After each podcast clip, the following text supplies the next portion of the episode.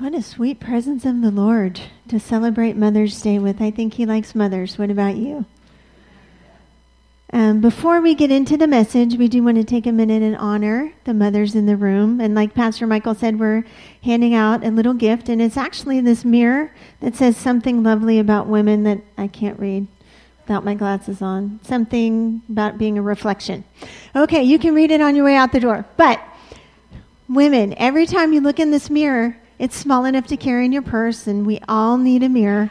I want you to say every time you look in this mirror, I am beautiful. You know, there are a lot of women who don't think they're beautiful. Insecurities and different things in life have held them back from believing what the Word of God says. And the Word of God says that His dwelling place is beautiful, and guess what? You're His dwelling place. And you are beautiful because you're a reflection of Him. So that is what we're giving you today. And um, we just want to take a minute. I found these slides uh, on the internet over the last several months, and I just thought they represented Mother's Day well. I feel like this often. Waiting for my kids to clean them. How many moms? Anyone can relate? Okay, what's the next one? Cleaning the house with toddlers in it is like brushing your teeth while eating Oreos. Anyone? Anyone? Your children, while they clean their room, 1% cleaning, 30% complaining, 69% playing with stuff they just found. You know, we recently did this when my husband was in Israel. We kind of cleaned everything out, moved everything, dusted behind everything. But my kids found a movie they watched when they were like five and six years old, The Rescue Heroes. Who remembers the Rescue Heroes movie? They watched the whole thing. They're like, oh my, they were looking forward to it. They found it. They were talking about it. Yeah, they playing with stuff they just found. Okay, next one. Ask not what your mother can do for you, but what you can do for your mother. Kids, this is for you. This is what Mother's Day is all about. And um, this is it.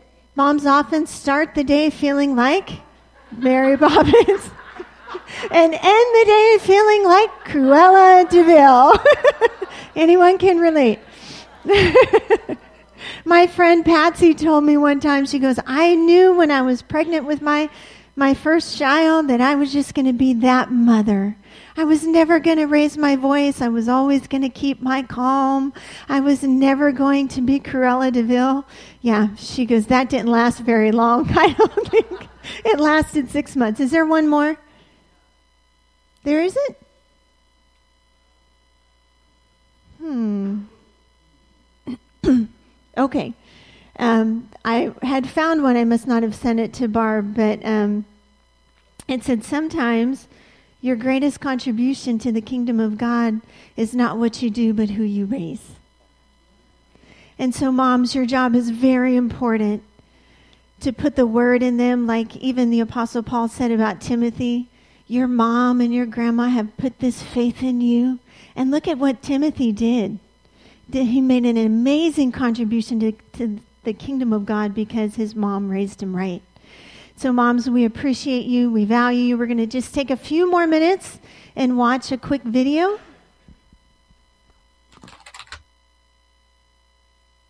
Just give me one second. Thank Sure. you. Sorry.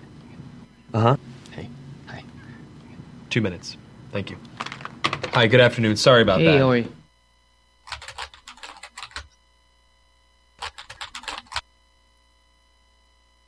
Hi, nice Hi. to meet you. Nice to meet you as well. Have you ever done one of these interviews uh, over the camera before? No. Well, let me tell you a little bit about the job to get started with. It's not just um, a job, it's sort of probably the most important job. Uh, the title that we have going right now is Director of Operations, but it's really kind of so much more than that. Responsibilities and requirements are, are really quite extensive. Uh, first category for the requirements would be mobility. This job requires that you must be able to work standing up most or really all of the time, uh, constantly on your feet, constantly bending over, constantly exerting yourself, a high level of stamina. Uh, uh, okay. That's a lot. For how many, like, for how many hours? uh, 135 hours to unlimited hours a week. It's basically 24 hours a day, seven days a week. I'm sure you'll have a chance from time to time to maybe just sit down here and there, yeah?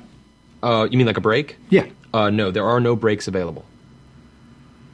Is is that even legal? Oh, yeah, of course. Yeah. Okay. Yeah. So like no lunch. You can have lunch, but only when the associate is done eating their lunch. Uh, I think that's a little intense. No. No, not possible. That's crazy. Now, this position requires excellent negotiation and interpersonal skill. We're really looking for someone that might have a degree in uh, medicine, in finance, and the culinary arts. You must be able to wear several hats. Associate needs constant attention. Sometimes they have to stay up with an associate throughout the night. Being able to work in a chaotic environment. If you if you had a life, we'd ask you to sort of give that life up. No vacations. In fact, Thanksgiving, Christmas, New Year's, and holidays, the workload is going to go up, and we demand that with with a happy disposition. Uh, that's almost cruel. that's almost uh, a very, very sick, twisted joke. But when there's time to sleep or Oh, no time to sleep. Yeah, all, all encompassing almost. That's exactly right. 365 days a year? Yes. No, that's that's inhumane. That's that's very insane. The meaningful connections that you make and the, the feeling that you get from really helping your associate are immeasurable. Also, let's cover the salary. The position is going to pay absolutely nothing. excuse me? No. Nobody's doing that for free. Yeah, pro bono, completely for free. No. What if I told you there's someone that actually currently uh, holds this position right now? Billions of people, actually. Who? Moms. Yeah. Yeah. Moms. That's awesome. Yeah. Oh. And they meet every requirement, oh, don't wow. Oh my god. Moms are the best. Yeah, there's no pay. They're 24 hours. They're always there. Now I'm thinking about my mom. Yeah, and what are you thinking about her? I'm thinking about all those nights and everything. Thank you so much for everything you do. I know it doesn't seem like I appreciate all of it, but I definitely do. So, Mom, I want to say thank you for everything that you've done. I love you very much. You've been there through thick and thin. My mom is just awesome. She's awesome.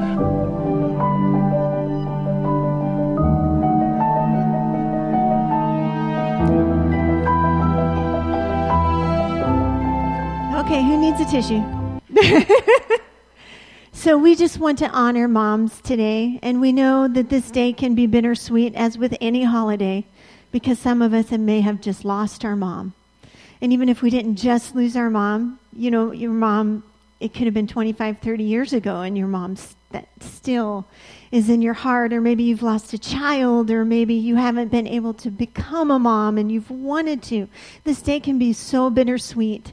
But today's a day that we remember moms, that we honor moms, we think about our moms. Some of us maybe don't have the best relationship with our moms, but I just want you to know that we've prayed for you this week. We rejoice with those who rejoice. We mourn with those who mourn. We comfort those who need comforted, and we pray for those who need prayer. And we just trust that no matter what today looks like for you, that He will walk with you through the whole day. He'll bring comfort. He'll bring joy. He'll bring peace. He'll bring encouragement, and He'll just just be with us and walk us through. Amen. Amen. So happy, happy Mother's Day, and um, we're just going to share the word for a few minutes. Is that okay? Uh, I was going to do just this amazing mom message, but uh, the Lord led my heart in a different direction, and it will have something about moms in there, a couple different moms actually. But it's really for all of us. So, men, you don't get to turn your brain off today. You still have to listen to, okay? but the title of my message today is Don't Count Yourself Out. Don't count yourself out. I'm going to start by reading just kind of a, a conglomeration of different scriptures. And I want to start with Psalm 139, 1 through 18. It says, O eternal one, you have explored my heart and know exactly who I am. You even know the small details, like when I take a seat and when I stand up again. Even when I am far away, you know what I'm thinking. You observe my wanderings and my sleeping, my waking and my dreaming, and you know everything I do in more detail than even I know. You know what I'm going to say long before I say it, It is true, eternal one, that you know everything and everyone. You have surrounded me on every side, behind me and before me, and you have placed your hand gently on my shoulder. It is the most amazing feeling to know how deeply you know me inside and out. The realization of it is so great that I cannot comprehend it. Can I go anywhere apart from your spirit? Is there anywhere I can go to escape your watchful presence? If I go up into heaven, you are there. If I make my bed in the realm of the dead, you are there. If I ride on the wings of morning, if I make my home in the most isolated part of the ocean, even there you will be to guide me. Your right hand will embrace me, for you are always there. Even if I'm afraid and think to myself, there is no doubt that the darkness will swallow me and the light around me will soon be turned to night. You can see in the dark, for it is not dark to your eyes. For you, the night is just as bright as the day. Darkness and light are the same to your eyes. For you shaped me inside and out. You knit me together in my mother's womb long before I took my first breath.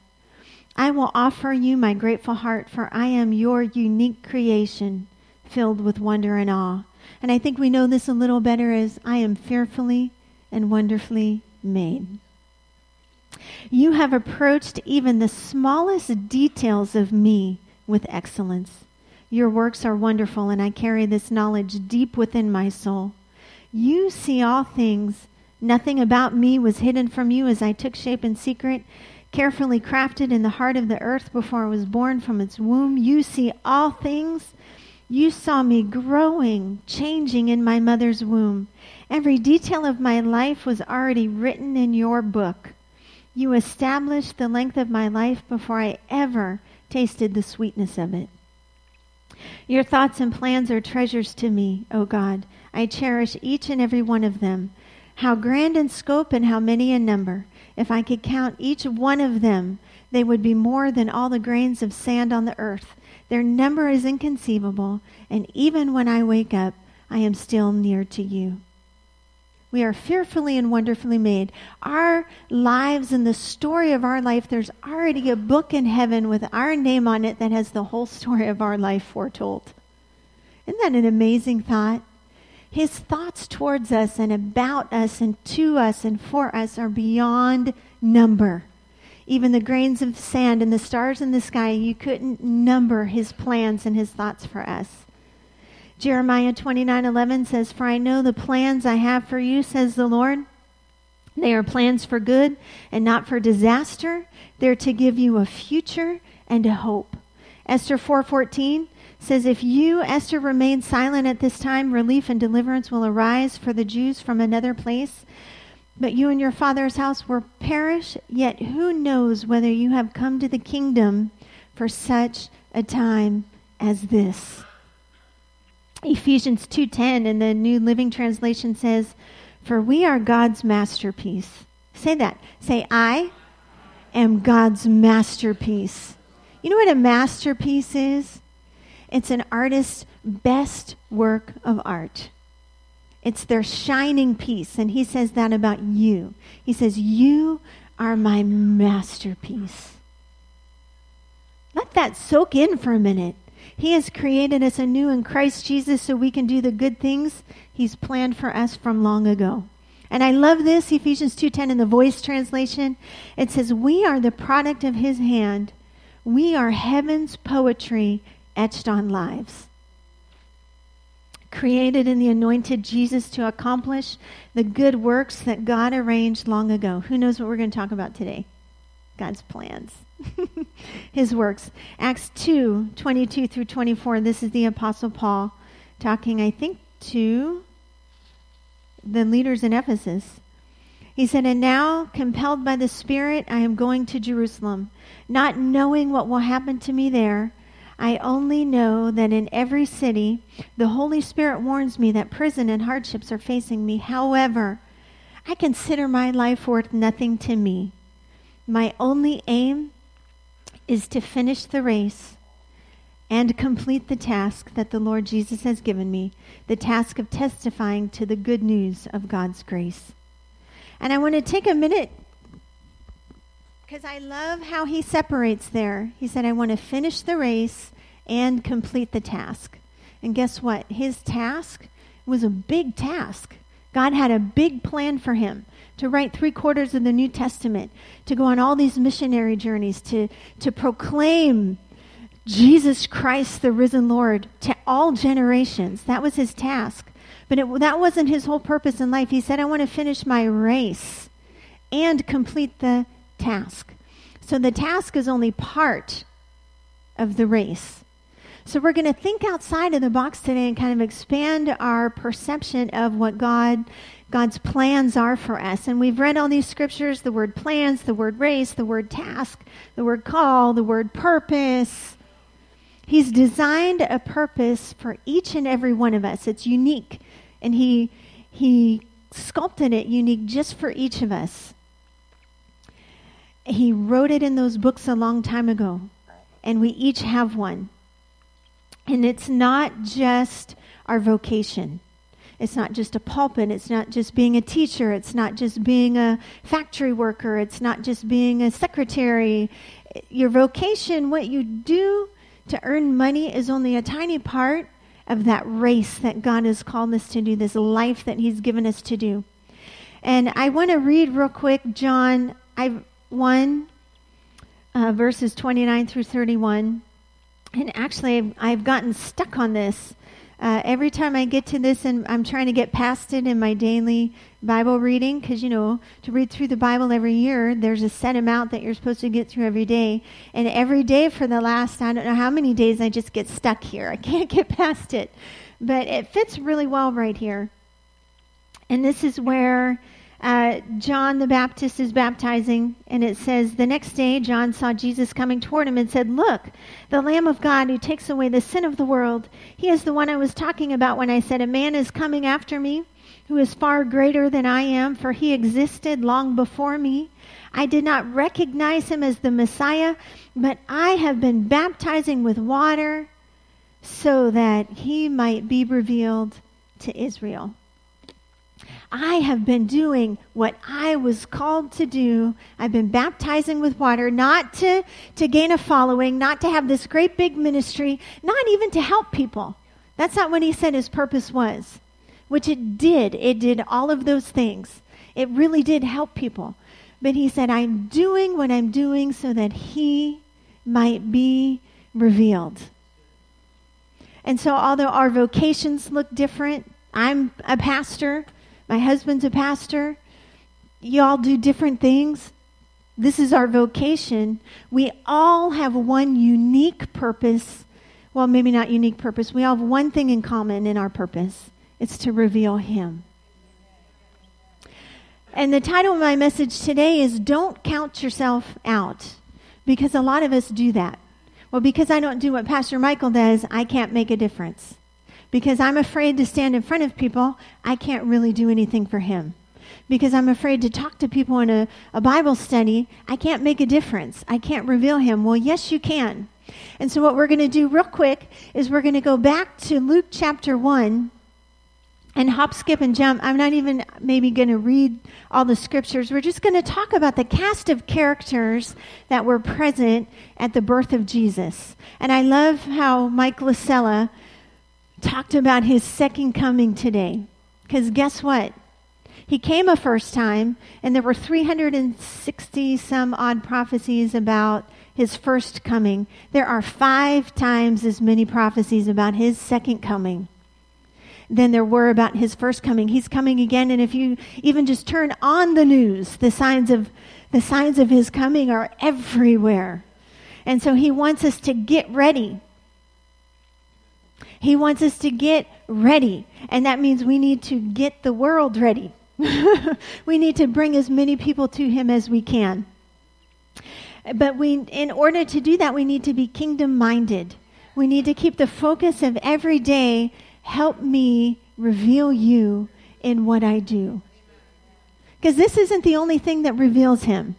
Just talking into a microphone once a week on a Sunday morning for 35 minutes is not the only way to reveal Him. In fact, if you think this is the only time I ever tell anybody about Him or His Word, You're crazy. I love his word and I bring it into every conversation I can with whomever I can. But um, so we're going to look at the cast of characters because the, the word that kept coming up in my heart was generations.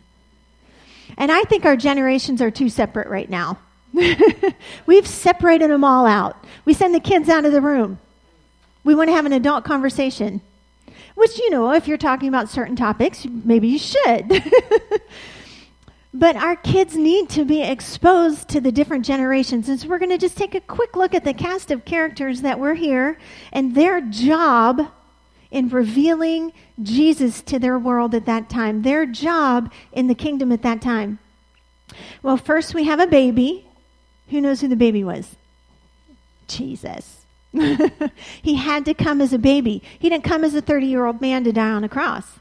He had to come as a baby, grow as a man, live a sinless life to die on the cross. So he's kind of the main character, and everybody else has a supporting role.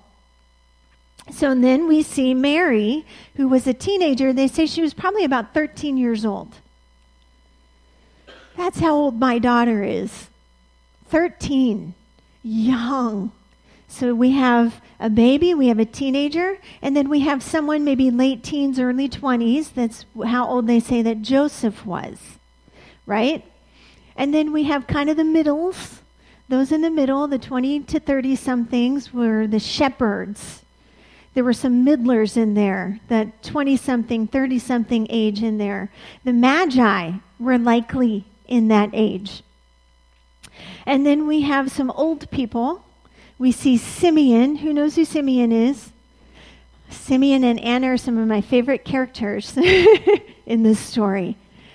They played such a necessary role, but Simeon and Anna were present in the temple when Mary and Joseph took him eight days after he was born to be circumcised and dedicated. They say Simeon was old. They say Anna was older. And they Anna for 64 years did nothing but go to the temple every day and pray for the coming of the Lord. And then we have Zechariah and Elizabeth, who the Bible says were very old. So we have old, we have older, and we have very old. In fact, one translation said they were well stricken in years. How would you like to be referred to as well stricken in years? Do we have any well strickens with us today? But all these generations played a part. All these people in their generation had a crucial part to play in the coming of Jesus, in the first coming of Jesus. They had a unique and necessary role. So I'm going to kind of take them out of order here. Of course, Jesus had to come. the whole story was about him, he was the main character.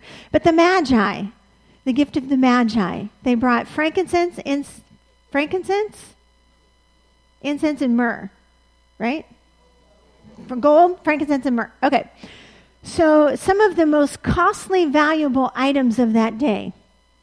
They funded Jesus. They funded his birth. God was not a deadbeat dad. He took care of his son. right? He brought he made sure that Jesus was well provided for. And who could afford that? Someone in the middle. Someone established, someone from another country. Someone even outside of Judaism. The wealth of the wicked is laid up for the Mm-hmm. God is still uniquely able to provide for the funding of the spread of the gospel. You know, the Bible says um, that a wise man counts the cost before he does something. How many of you think Jesus can afford to finish what he started? So we need to keep our faith in the fact that he can afford to finish what he started. Because sometimes we count ourselves out because we don't have enough money. I could never do that. I can't give. I can't bless. I don't have enough. Well, your Father does. And He'll get it to you if He can get it through you. So don't count yourself out. Uh, the shepherds had a very unique role to play in this story. And you think, well, what did they actually do? They saw angels. They went and witnessed the birth of Christ. They experienced him the day that he was born. Saw all those angels in the field and went back and told everybody. There's power in the telling. They didn't go into the synagogue and tell everybody. They didn't hold up a microphone and tell everybody. They went into their world and told everybody. There's power in the telling. You know, there's more than one way to reveal God to people. The microphone is one way, relationships are one way. Right? Are you with me? Loving people is one way, acts of service is one way. So when the shepherds went back and told everybody about the angels, about seeing the baby, and about everything, there's power in the telling. And everybody that they told had an opportunity to believe on the Messiah and the first coming of Christ. They had a very powerful role to play. Mary had an important role to play, right? And he chose a teenager to give the, the responsibility and weight of raising the Son of God.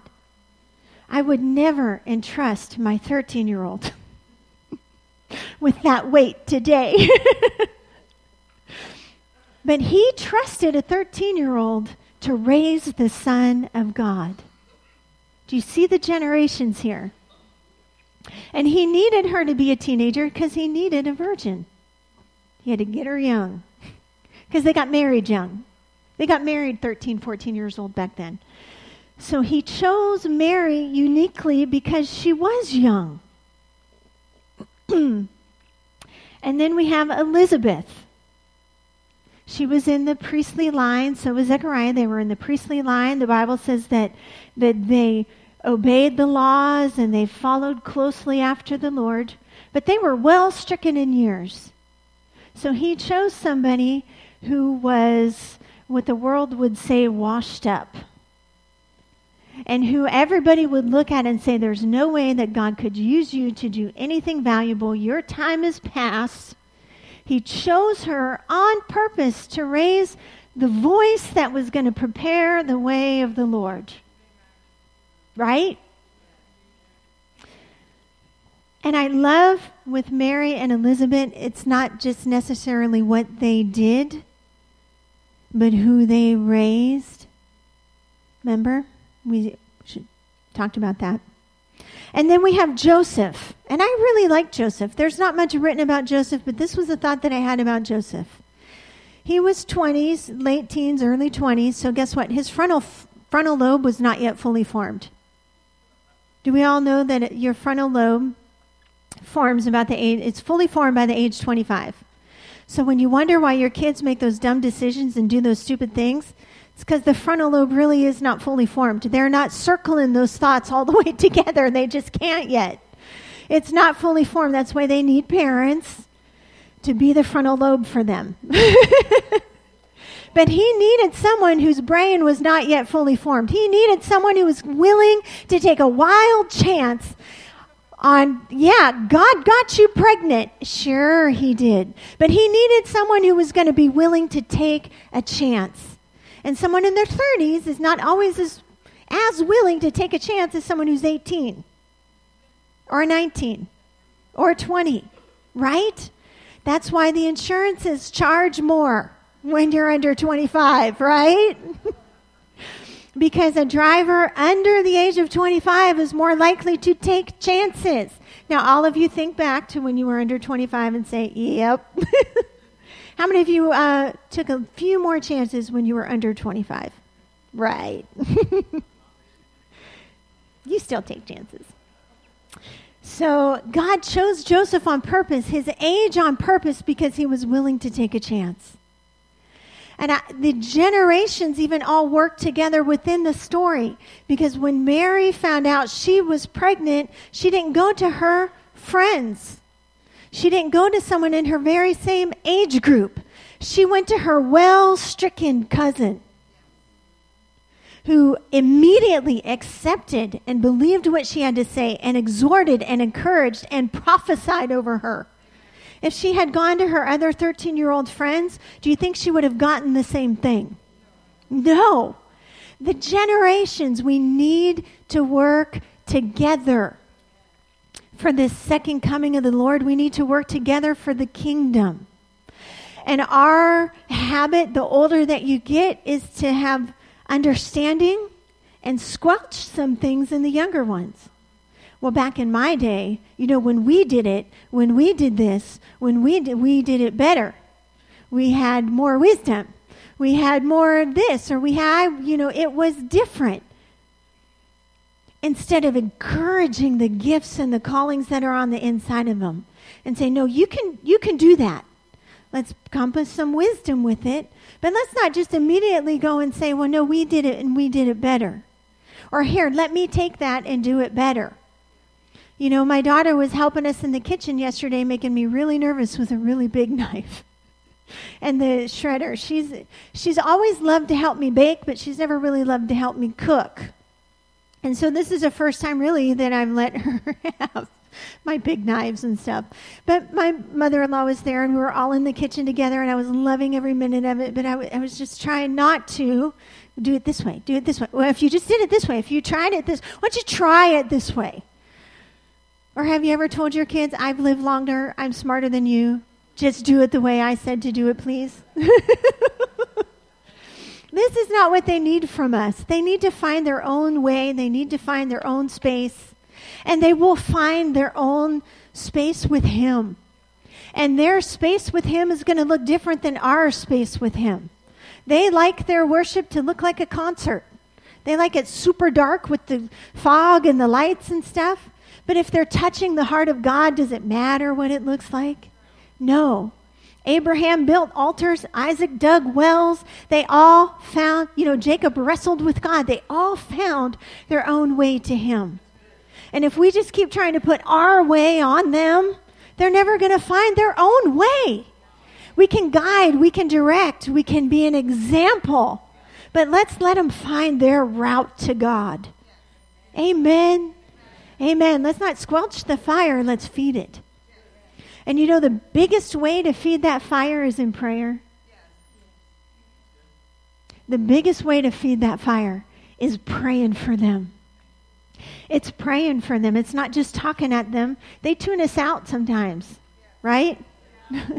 My son, one time, he goes, Another lecture, mom. I'm like, All right, I'm done. Because you're not going to listen anyway. But if I go and pray and allow the Holy Spirit, you know, if we don't ever shut up, they can't hear the voice of God. Just saying. Okay. Okay. and it changes with every age group, right? You have, you know, it takes 2,000 times a young child hearing something, 2,000 times for it to become a part of their core. So when you tell them, don't touch it, and they touch it, and don't touch it, and they touch it, don't touch it, and they touch it, 2,000 times for something to really get in. Frontal lobe is not fully formed, right? So, anyway, but the, it all changes as we grow up. But this is where I want to get to today. Don't count yourself out. God has a plan for you, He has a unique call on your life. Does that mean you'll stand behind a microphone? Maybe not. Maybe not. But He has a unique path for you to walk to reveal Him to this world. And we need to each step up and take our place in His plan. And there's reasons uh, we, we back away sometimes. So I just want to look and encourage you through some of these reasons. The biggest reason I think sometimes we count ourselves out is insecurities. Who has them? Raise your hand. Who's too insecure to raise your hand right now? I have them. Everybody has them. Everybody deals with them. Moses had them. He's standing at a bush that's burning and not being consumed, hearing the thundering voice of God come out of the bush, saying, Moses, I want you to be my mouthpiece. And what did he say? Yes, Lord, I trust you? No. He goes, I can't do that. I stutter. I can't do that. Nobody will listen to me. I can't do that. Send someone else. Insecurities. And you know what? God was kind to him for a while. The first five or six times he said, I can't do that. And he finally just said, Hey, just take your brother with you, but you're going. But sometimes we discount ourselves from being able to do anything for him because we're so unsure of ourselves. We're unsure of who we are in him. And that's one of the reasons that I read Psalm 139 this morning.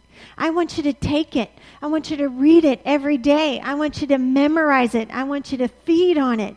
Because the more you feed on who he says you are, the less insecurities have a place in your mind. And that's when the boldness will rise up and you'll do what he's called you to do. Then you won't be insecure if somebody's talking about you. Then you won't care what they're going to say about you when you show his love or tell them about Jesus. Because you're going to know who you are.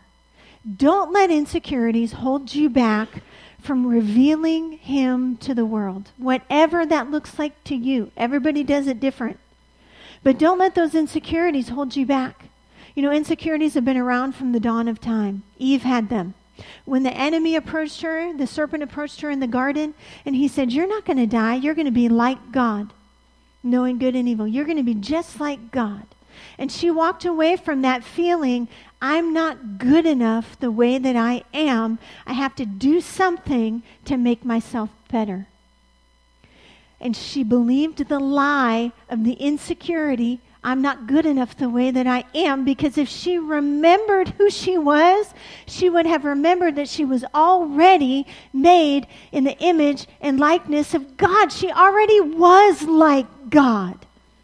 She bought into the lie of the insecurity and wrecked it for all of us.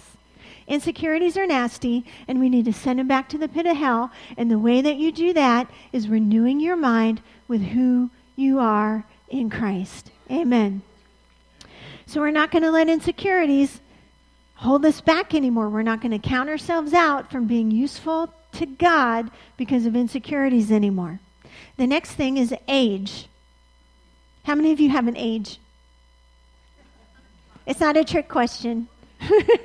if you're standing on the right side of the grass, you have an age. and people that are young think they can't be used by God because they're too young. And people that are well stricken think they can't be used by God because they feel useless and they've lost their purpose. And then people in the middle feel like they can't be used by God because, oh my goodness, how do you even do anything when you're going to track meets and dramas and practices and, and when do you sleep and and and and and, and I, I mom brain. Who has mom brain ever? we let our age count us out of being useful for God right where we are. And it's a lie. It's a lie from the enemy to keep you from being useful. I mean, the Bible, obviously, Mary, Jesus was a baby. He was useful to God his whole life. Mary was useful to God as a teenager. Timothy, Paul had to tell him, don't let anyone despise your youth. Age doesn't matter. Right? Daniel was a teenager when he was taken into captivity and was exalted even at a young age to be the head of the astrologers, the magicians, everyone in the court of the king.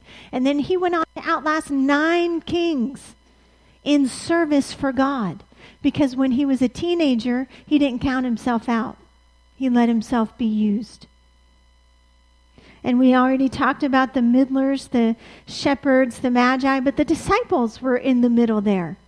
They didn't count themselves out because they were just stuck in the middle. The Apostle Paul didn't let himself be discounted because he was middle. You are still useful. There is still something for you to do in the middle of all the all the mom brain, all the cleaning the house with toddlers in it, like brushing your teeth with Oreos. There's still usefulness for you in the kingdom. Usefulness for you in the second coming. And I want to talk about the older ones because you're you don't get to just sit back and watch everybody else do it. Sorry. There is no retirement in being useful to the kingdom of God. You might get to retire from your vocation, but every day is a day that you get to wake up and say, How can I reveal you, Father, to somebody in this world today?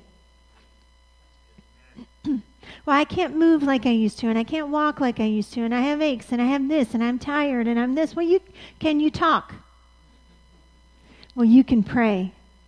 And if you're not praying, it's only because you don't think that prayer changes things. My 94 year old grandma, she died when she was 94, but every day prayed for every member of her family and made a difference. Joshua. I know we hear people talk about the Joshua generation going in to take the land, but guess what? Joshua and Caleb were the oldest people to go into that promised land.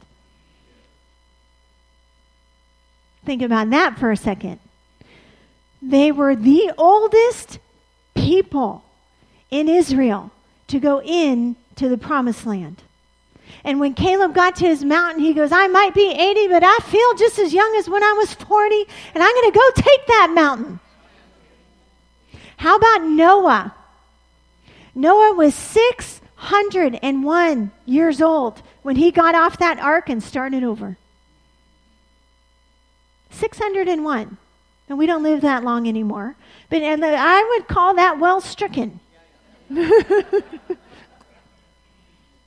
well stricken is still, even if you're not well stricken, you know, we have a friend who is, is a pastor, and he told us that he got his the seniors in his church together, you know, the 40 year olds and on. and he kept going on in the conversation. And I went, okay, you need to just stop right now because we need to set something straight here. Do I look like a senior citizen? No, I don't have my AARP card yet. Please don't call me. A, I can meet seniors in high school. like, what? But I think we've made it pretty clear that every age group still has usefulness to the kingdom of God. And we're going to close with this. we're gonna there's other things. Oh do we have time? Oh no we don't. Past failures we definitely don't want our past failures to hold us back. And this is a key one so we're just going to talk about one of the people i had on my list and that was peter. And peter or jesus told peter you're going to deny me three times tonight. And he said no way. I'm ready to go with you to death. And he meant it. He wasn't just blowing smoke he wasn't just trying to make Jesus feel good. He meant it. I'm with you. I'm going to go to death with you until it got to that serious of a situation. And his flesh took over, and he ended up denying Jesus three times. But what did Jesus say to him when he said that, You're going to deny me? He said, But I have prayed for you. Satan has desired to sift you like wheat, but I have prayed so that your faith would not fail. And when you've repented, strengthen your brothers. And I find it very interesting that he didn't pray that he wouldn't fail. He didn't say, I prayed that you wouldn't fail. But that when you do fail, repent and come back and strengthen your brothers. He didn't want that failure to hold Peter back from fulfilling his destiny. And there's nothing in your past that's bigger than God that can hold you back from fulfilling your destiny. If you're letting the lie of the fact that you had a failure in your past keep you from doing something for God today, then you need to cast that thought aside because it's a lie. We've all failed. All of us. Everybody. Billy Graham has failures in his past. Everybody but Jesus has a failure in his past or her past. So we're going to not let that hold us back from being useful to the kingdom. Amen.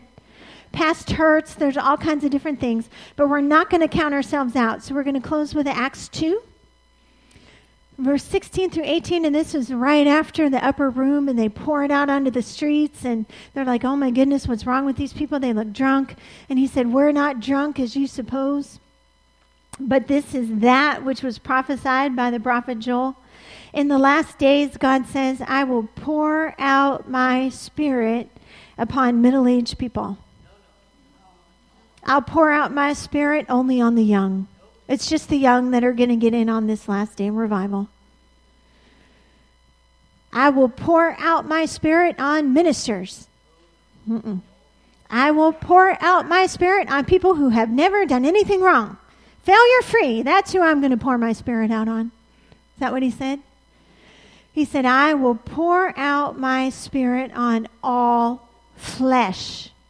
He didn't even say all Christians. He said all flesh. Oh man, I can't wait for the prayer seminar, people. Mark your calendars.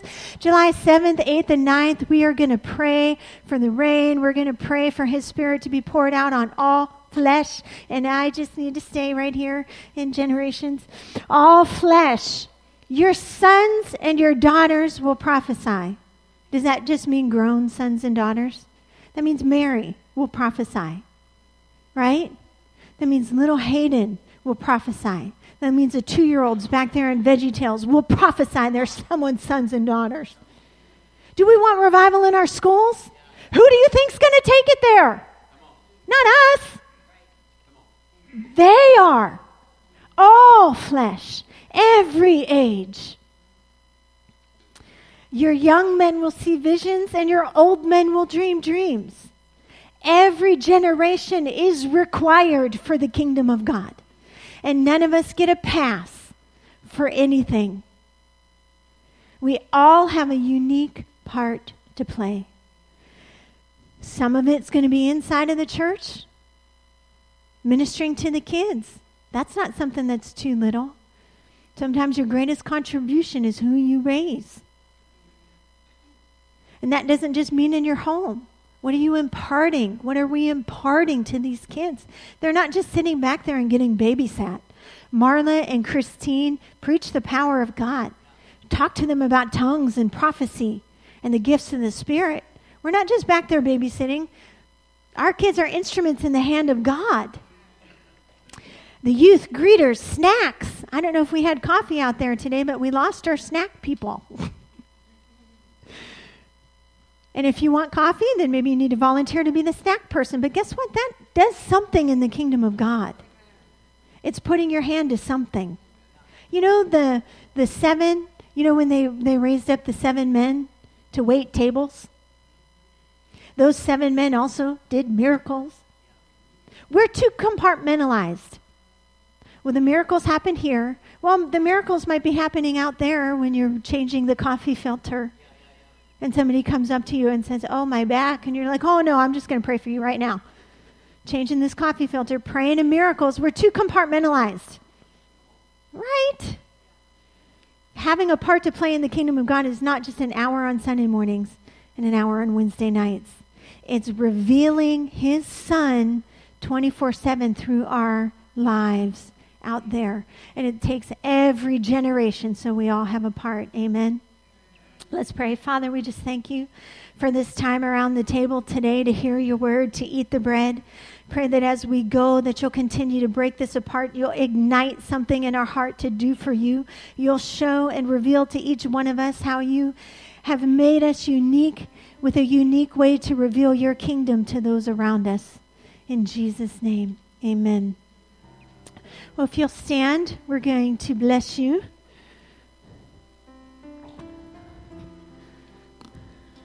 God is good, isn't He? Ha! I love that nobody gets counted out. We all get to be a part of the kingdom. Bless the mamas.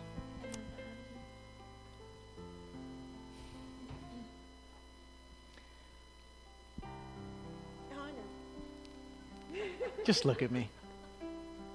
Thank you. We needed to hear that. Again, it's just part of who we are. Nobody's exempt from doing the, the, the work of the ministry. It's why we do what we do. That needed to come from you this morning. That was so powerful. So good.